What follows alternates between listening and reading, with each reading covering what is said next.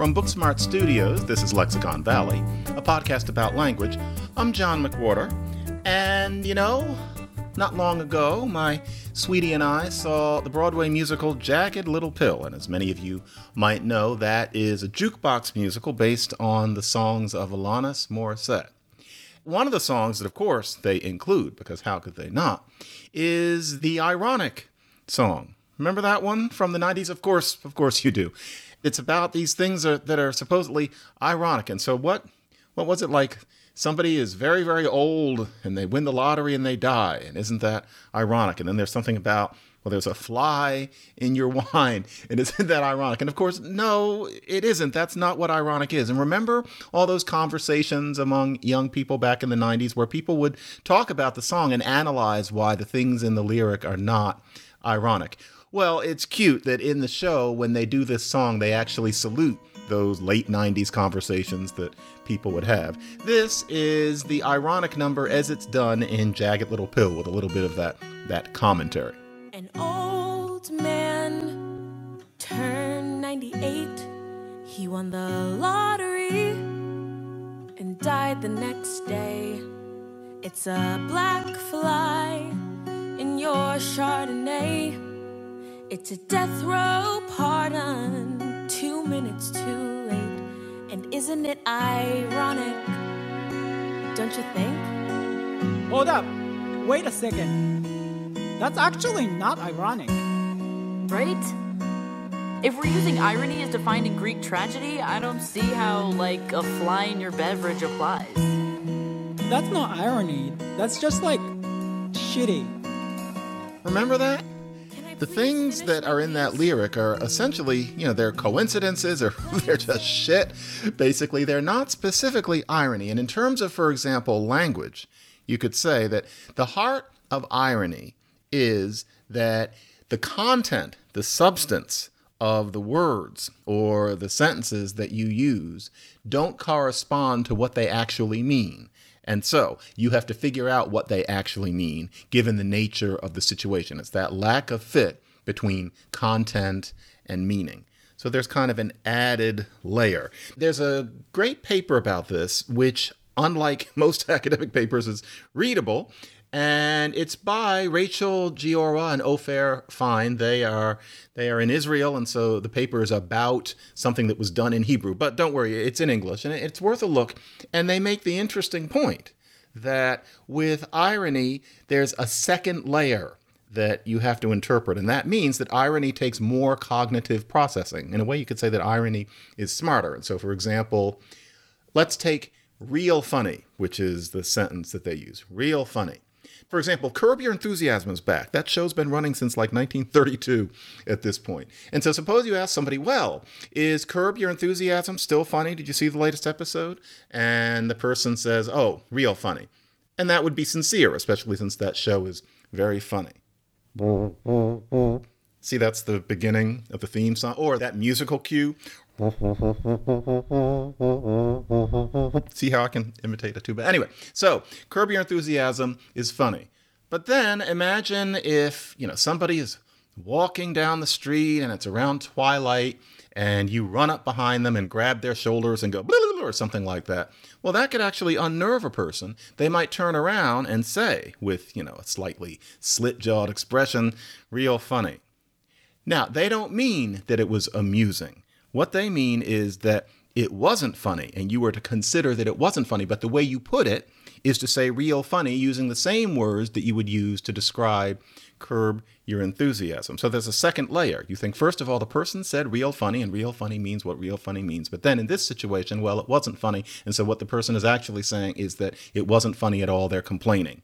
That takes a little bit of work. And as you see, that happens even in a mundane little situation like that where everything is going by in microseconds. This is the nature of language. And by the way, notice that I'm trying to pass it off as if my being a linguist means that I know about Old English and about Creoles and the stuff I tend to talk most about on this show. And then also, I know all about the study of irony. Frankly, I really do not. And thank you, sweetie, for making it look like I do. In any case, I do recommend the paper by Rachel Giora and Ofer Fein. But all of this ushers us into a basic aspect of language that's so easy to miss, but creates so much confusion out in the real world, which is that lack of fit between what the words mean and what you actually mean. That is one of the hearts of language. We think it's about the dog is red. But no, it's not just making boring observations like that because we're human beings and there are layers in this life, and so there are layers in this language. So much of it is about that. So, for example, you say to somebody, a stranger, I'm out of gas. Now, technically, the answer could be, You sure are. Or maybe that's a shame, as if you're just imparting to the person that you have run out of gas and they're going to have some response. But no, if you say to somebody, I'm out of gas. What you mean it as is as a request for information as to where you can get some gas. You could say, Could you tell me, please, where a gas station is? But notice you don't say that. You say, I'm out of gas, and you scrunch your face a little bit. That is how you ask, Where's there a gas station? And the person will naturally say, Oh, there's a Mobil down by the corner if you just walk. But that means that the content, the meaning, is different from what you actually intend, what response you actually expect to get. Those are called implicatures. That is something I know a little bit about. That's from speech act theory. And that's another example of how there's this lack of fit between the content and the meaning. But for me, where this gets really fun, and it's not something anybody has asked for, but it's something I've wanted to do a show about for a while because it's just more important than most of what of linguistics gets out there implies is what are called constructions and that's a really crummy thing to call it a construction that could refer to just about anything in the world. A, a raisin bran box is constructed. But unfortunately we're stuck with some jargon which makes sense if you know the historiography of linguistics. But it's constructions. It's something that we don't think about in terms of how we use language. But if you don't understand constructions, then it adds a lot to the frustration of learning another language, and it just creates all sorts of needless misunderstandings. So what do I what do I mean by this? Well, for example, let's say you say to somebody, "What are you doing here?" What you said was, "What thing are you accomplishing in this place?" What are you doing? Are you using an erector set? Are you listening to Alanis Morissette? Are you taking a cockroach and putting it on a pin and putting it in a box along with the dragonflies? And yes, I do do that. Well, I did when I was a teenager. And I'm now imposing that on my daughters. Anyway, what are you doing here? But you don't mean that. You're not asking what the person is doing, especially because generally you're sitting right there in front of them. Whatever they're doing, you can see. You don't need to ask. What are you doing here means why are you here? For what reason are you in this spot? You just have to know that when speaking English. So it's not about the sentence, you are doing here what? It's what it means. There's a lack of fit between the content and the meaning. To speak English is to just know that. What are you doing walking up the steps? Well, clearly, what you're doing is walking up the steps. It means, why are you walking up the steps? Here's another one. The more you see it, the less you like it. Now, we all know what that means, but you know, the form doesn't fit. More you see it, less you like it. Does it mean you see it more and therefore you like it less? In one instance, no. There's this sense of two lines going in different directions. The more you see it, the less you like it. It's like versus like that. Well, where is that in the content? More you see it, less you like it. That sounds like just one thing. I saw it more and after I saw it more, I liked it less once. But if you say the more you see it, the less you like it, it's this ongoing process. But since when does the indicate an ongoing process? When I hear the, I don't think, oh, the. That's not what the is. It's just that in this particular expression, when you say the, the, and the ums are more and less, then it means that the more you see it, then, consequently, step by step, with the increase of the moreness, there's the decrease of the lessness. The more you see it, the less you like it. Of course, nobody ever puts it this way, but from context, you pick it up. Why is it this way? You know, why does the suddenly mean the? I'm guessing, and this is just guessing, and I could be wrong. I haven't studied the history of this construction. Maybe it used to be when the was still the word that essentially. And so it was kind of that much more you see it, that much less you like it, something like that. But now it's just frozen into the more you see it, the less you like it. That's a construction because there's that lack of fit between what you say and what you mean. How much pepper do you need? Nobody would say, seven grams. How much pepper do you need is your way of not asking anything at all. For one thing, you're stating something.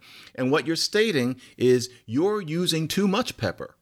That's quite arbitrary. You could try that in another language, and a person might say to you, Well, I imagine I'm, I'm going to use a pinch.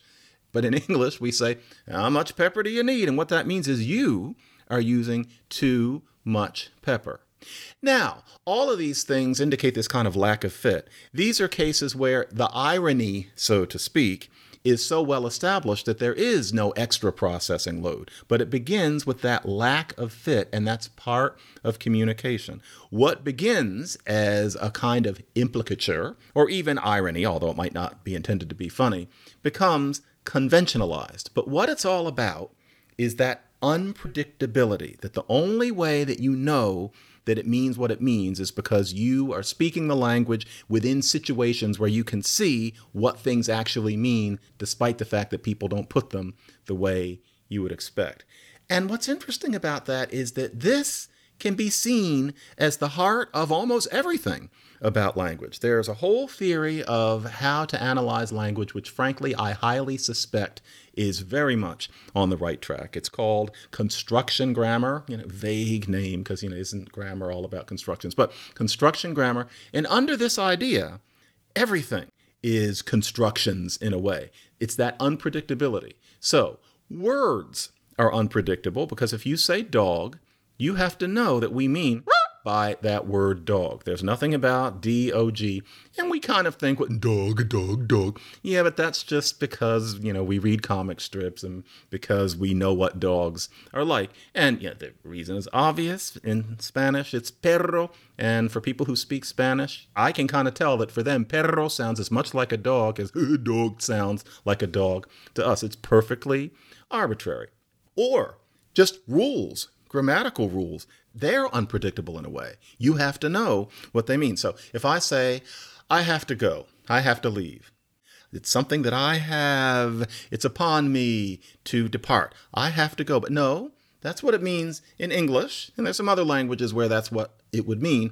But there are other ones where I have and then some infinitive or some other verb means something different. So, for example, in Latin, if you said, I have to go, what that meant was, I will go. And you can see the implicature. You can see how these things happen through these things that are implied but not concrete at first. If it's on my plate, then not only is it an obligation, that's what we think, but it might also mean you're going to do it in the future because it's on your plate, and pretty soon it is a future. It's kind of like that episode of Seinfeld where it's Elaine who says, Well, if somebody has lost their spouse, well, just let them know that you're there for them. You're always there for them. And after a while, you're there, meaning you try to take advantage of people who have gone through a divorce because you, are trying to date them too. That sort of thing. Well, after a while, you have the obligation, this obligation. Let people know that they have an obligation. And after a while, the obligation in the future actually does happen. And so you're there. That same thing. So, rules are even unpredictable because putting something a certain way in language A may not mean the same thing in language B. And then there are these constructions like, what are you doing here? And how much pepper do you need? It's all over a language. And so think about, boom, boom. Oh, that must be the pizza. Must? Do you mean by that that it is obligatory and morally incontestable that that is the pizza? No, you mean probably that's the pizza that must be the pizza. So you're learning some other language and you think, well, I'm going to use their must word when the pizza's coming. And you end up sounding like a very strange person. Why does it have to be the pizza? What are you going to say to the Amazon man if it turns out to be him instead of pizza? Are you going to tell him that he was wrong? No. And in Spanish, you used a future for that. Será the pizza. It, that wasn't a sentence, but let's keep it. So, será the pizza. It will be the pizza. Now, in English, you could say, oh, that'll be the pizza, but you'd sound like a, a jackass, frankly. It reminds me of somebody I knew in college. They spent one week in London, one short week, and they came back saying schedule. and not in quotation marks. They really wanted you to think that they had come up with that pronunciation because they'd just been so steeped in the British language. And so we don't say that'll be the pizza. People would understand what you meant and, and move over a little bit. We say that must be the pizza. Or English, the future. Goodness gracious. It's one of the saddest things about English. I'm glad I don't have to learn it. I've brought it up on this show before. But think about what various ways of putting things in the future actually mean. So, are you going to the party? Will you go to the party? Are you going to go to the party? They all mean different things. So, are you going to the party? Let's call that neutral. That's really the future. Are you going to the party? Now, the textbook will have it that you use will in the future. So you can say, Will you go to the party? But no, notice that doesn't mean tomorrow night, huh? You're going to be at the party. We'll listen to some Alanis Morissette, something like that. If you say, Will you go to the party? You either mean, God damn it, I'm sitting here trying to, to study the history of Rhode Island and you're, you're bothering me. Will you go to the party? Something like that. Or, Will you go to the party? And it implies if something else is or isn't going on. Are you going to the party is one thing. Will you go to the party is not something you would say to mean just are you going to be there tomorrow night? Or how about this? You say, Tomorrow I turn 15. That's another way of indicating the future in English. Okay, well, what about this party? Suppose you said, Do you go to the party or not? Well, notice that you almost have to say the or not. Do you go to the party? If you're going to use the present future in that way, do you go to the party or not? This means well, you have to make this choice. It's very important. Or you're asking about something habitual. And so let's say there's a party every week. Do you go to the party or not? That's what it would have to mean. Then, are you going to go to the party? Now, that implies either that there's something really lit about the party. See, I'm trying to use young slang. Or that there's some problem. Like, are you going to go to the party? You know, I hear that actually they're only going to be serving potato salad in cones. Are you going to go to the party? So it's all these things. What that can be analyzed as is that each one of these ways of putting the future is couched in a construction. It's not just the future in English sucks, it's that it's distributed across various constructions which you learn. You learn what context those things fit into. And you know the rhythm of the show, and it's time for a clip. And you know what I'm going to use? I've used it before, but there are enough of these shows now that God who remembers. I'm going to use the Noel Coward song, I've Been to a Marvelous Party. This is Patricia Routledge singing. This is one of the cleverest lyrics ever written. This is just near the end. This is her in the early 70s. I've been to a marvelous party.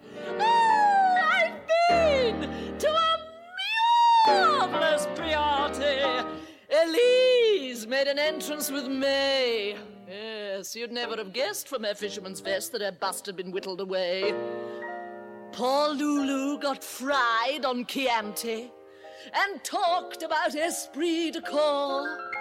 Maurice made a couple of passes at Gus.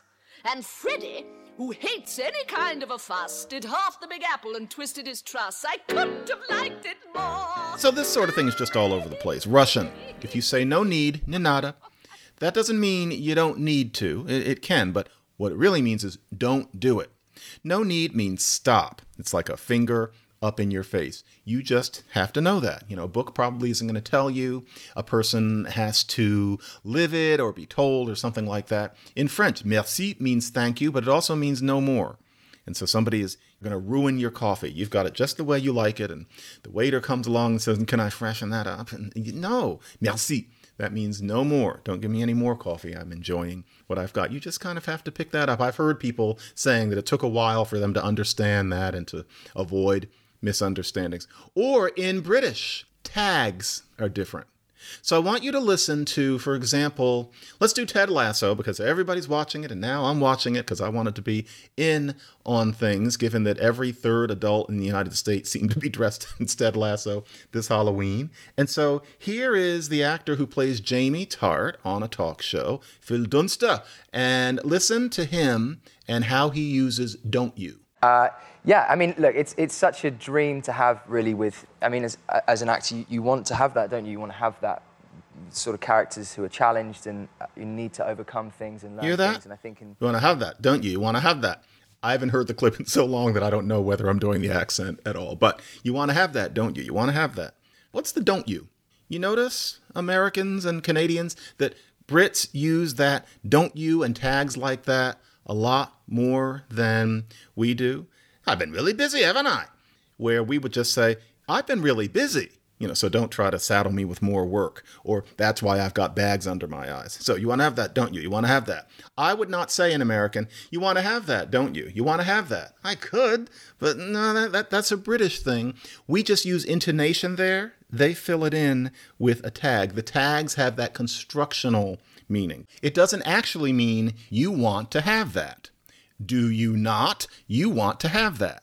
Why would you put anything that way? The tag is used to solicit understanding, to underline. They use it differently from us because their constructions are somewhat different from ours. So you just see so much of this sort of thing. So suppose somebody says, What are you doing down here?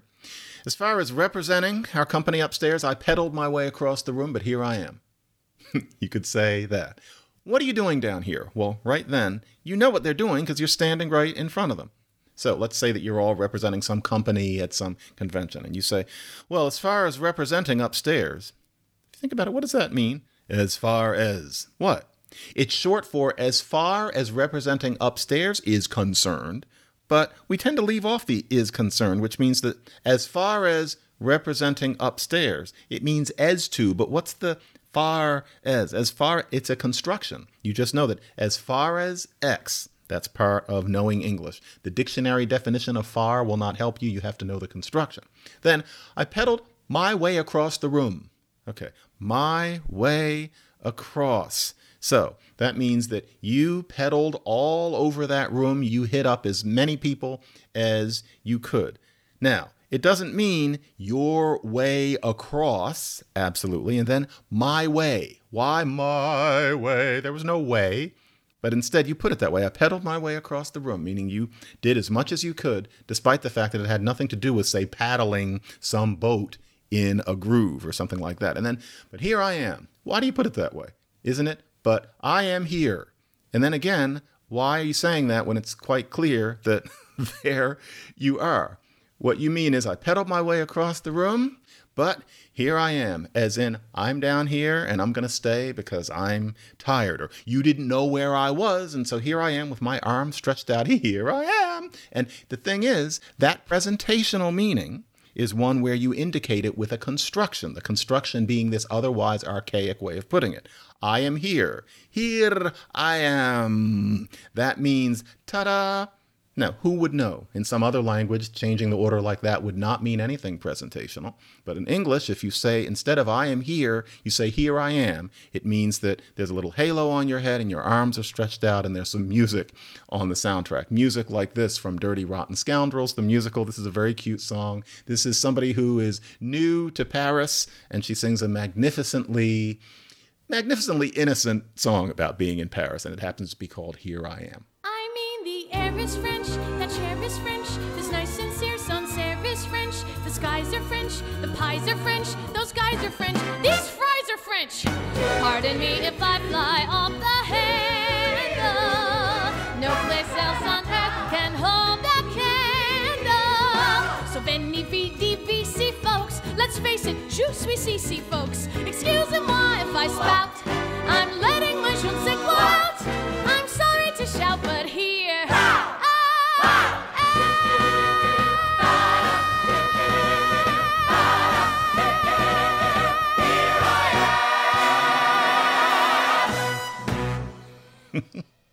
David Yazbek is so good with the words. The lesson here is that language is shitty. It's shitty, isn't it? It's a problem in a way, but it also makes it fun, which is that language does not do what you would think it would. It is as messy as almost anything that's created by natural selection. You know, the, brain's a mess. The more they learn about it, the more of a magnificent mess you can see it is. Language is a mess too. I recommend uh, a book. It's Nick Enfield's, Nick, Nicholas Enfield's book, Language versus Reality. The title sounds kind of boring. It's actually a very exciting book. It's full of very interesting chapters. And a lot of the thesis is first of all, with our imperfect perceptors, we only perceive so much of the world. We don't know from ultraviolet light. We can't keep everything in our mind. We only perceive so much of the world. Then, with language, we only express so much of what we perceive because even though we don't perceive everything, we perceive an awful lot. All the jots and tittles and nuances. We only express so much of what we perceive because what language is for is not mechanically channeling that which we see in as much detail as possible. Who would want to do that? If that's what life was for, it wouldn't be living, and frankly, I wouldn't want to live. The reason we use language is social it's for interaction, it's for keeping track of people, it's for making people feel comfortable with you, it's social. And that purpose is a subset of everything that you perceive. Language is fundamentally a social interactional tool. That's why it would have evolved. That's why it would have made our species successful enough to eventually destroy the earth. It's not solely about information. And that means that language is never maximally explicit. So there are always these jumps between what you say and what you actually mean. And you can see these things in the news today. So, for example, this Biden thing, let's go, Brandon. And so there's a race, and the racer's name is Brandon, and he just won. And the stadium is full of people who aren't fond of President Biden, and so they're saying, fuck you, Biden. Fuck you, Biden. Thank you to all of our partners. Oh my God, it's just such an unbelievable moment. Brandon, you also told me, as you can hear the chants from the, the crowd, Let's go, Brandon. Brandon, you told And a reporter wants to paper it over, and so he says, Well, they're saying, Let's go, Brandon. Let's go, Brandon. Okay. And so since then, that happened about 10 minutes ago, but now Let's Go Brandon has become the cute way on the right to say fuck you, Biden, without saying it. And now the left is taking Brandon and changing it into thank you, Brandon, for impending legislation, etc. So Brandon is becoming this code word for Biden. But here's the thing it's about me and my mistakes. I wrote a piece about this where I said that the whole Let's Go Brandon thing was funny first because supposedly all these people are yelling, Let's go Brandon, but he just won. So apparently he already did go. Why would they be in there yelling, Let's go Brandon? But I was wrong. The problem is that I don't do sports, and so I don't know anything about these things. I've been told by many people, and I am happy to hear it, that apparently it is a thing to just yell, Let's go Brandon, whether or not he won or not. That that's basically like saying, Boy, you're you're hot stuff, Brandon. And so there's that lack of fit. Let's go Brandon doesn't mean Brandon go because he just went and he's presumably not going to do some other race right away. It's that lack of fit. It's constructiony in its way. Or Black Lives Matter. What Black Lives Matter means is Black Lives Matter too. That's the implication. It doesn't mean Black Lives Matter more. Now, there's been a certain kind of person who I think has largely pretended to think that it meant Black Lives Matter more, as if anybody would say that, as if that would seem like a productive thing to say. When to speak a language is to understand. If somebody says Black Lives Matter, the implication is that people have implied or thought that they don't matter before. So you mean Black Lives Matter too, with it having been assumed by everybody that non black lives do. Black Lives Matter too. So just the intonational pattern. Da da da da depending on what is within the intonational contour. It implies also, it implies as well. It's kind of a construction. Or back to, you know, athletes and chants, because this is actually another example. Back to Jamie Tartt. You watch Ted Lasso and the people in the pub always start going, Jamie Tartt, da da da da da da, Jamie Tartt, da da da da da da, Jamie Tartt, da da. Notice how I got better at the accent as we went in. I can't do that, that accent that they have. I've got to learn how to do that. But what is that? Why are they singing that? Jamie Tot, do, do, do, do, do, do, Jamie Tot, do, do, do, do, do. Well, of course, that starts with the truly egregious little song Baby Shark. And, you know, anybody with kids has picked up on this one where everybody gets a huge grin on their face and they look off into the distance and start just going, Baby Shark, da, da, da, da, da, da, Baby Shark. And so that's that.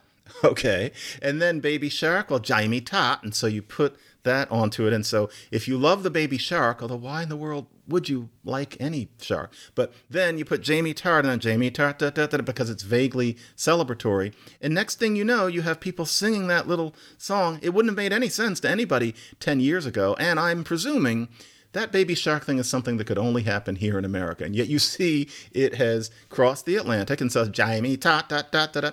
Of course, you realize that now I'm beginning to think that, you know, Ted Lasso was created over there, and I'm not sure. Actually, if it was made up here, then that's Americans putting that into their mouths. But you can tell people are doing that in pubs in Britain. And actually, Phil Dunster, the actor, explains how this happened. In a way, he's explaining the birth of a construction.